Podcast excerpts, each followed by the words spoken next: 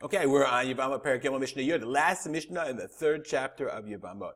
Says the Mishnah, Shnaim shekichu shtei nashim, two people married two wives, ubishah knisatan lechupa, hichlifu et zeh shel zeh. So what happened was, they, you know, they used to have kiddushin a year before. They would send the woman back to home, or they would marry them. The, the husbands would travel from one, from one city to another. They went together, and they did kiddushin, they did the kiddushin, but they didn't do the chuppah. You know, a year later, ten months later, whatever, the women would travel, they would prepare for the wedding, and then they would come together, and then they would get married.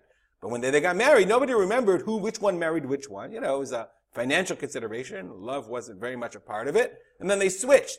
And then they realized after they switched, the morning after, they were like, "What? You're not Rachel?" I'm like, "Whoa, you're not Leah. I didn't marry you." So now they they ended up accidentally sleeping with somebody else's wife. So then they, unfortunately, they're chayav mishum eshetish. Hayu achim, if they were brothers and they slept with each other's wives, then it's also mishum eshet ach. V'im hayu achayot, if the two brothers married two sisters, they're also chayav mishum eshet isha el achota. You can't marry a man's, you, know, you can't sleep with your wife's sister. So now, the, I just want to point out, there are two kinds of isurim. Normally, we hold the Bartenura says, ein isur chalal isur. You can only violate one isur at a time. But here, there's a, there are other kinds of isurim called isur kolel and isur mosif.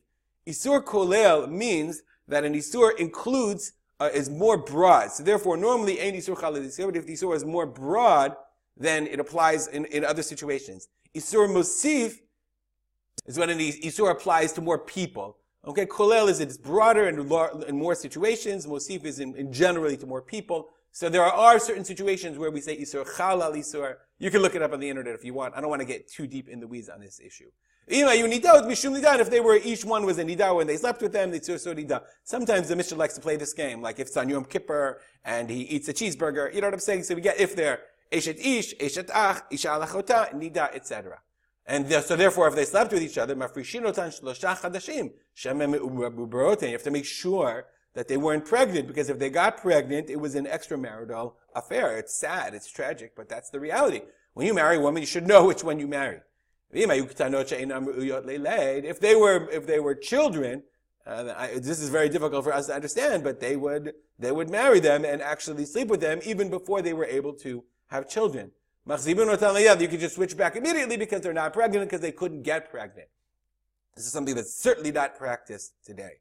If they were either daughters of Kohanim, nifsalu mina truma, they couldn't eat nifsalu mina truma bebeit avia, afilu achar mot ba'ala, because it's like an onus, it's like a rape. And the Torah says that if a bat kohen is raped, if she has extramarital uh, relations, she is no longer allowed to eat truma in her father's house. In either, either, in any case, all of this it has to be, an, uh, you know, an exercise that the Tanaim were doing in uh, what kind of isurim they could possibly be and what the ramifications would be. Hopefully, this never, ever, ever happened. We'll stop here and dedicate our learning to the memory of my father, Harav Simcha Ben Yitzchak Kalman. Have a great day.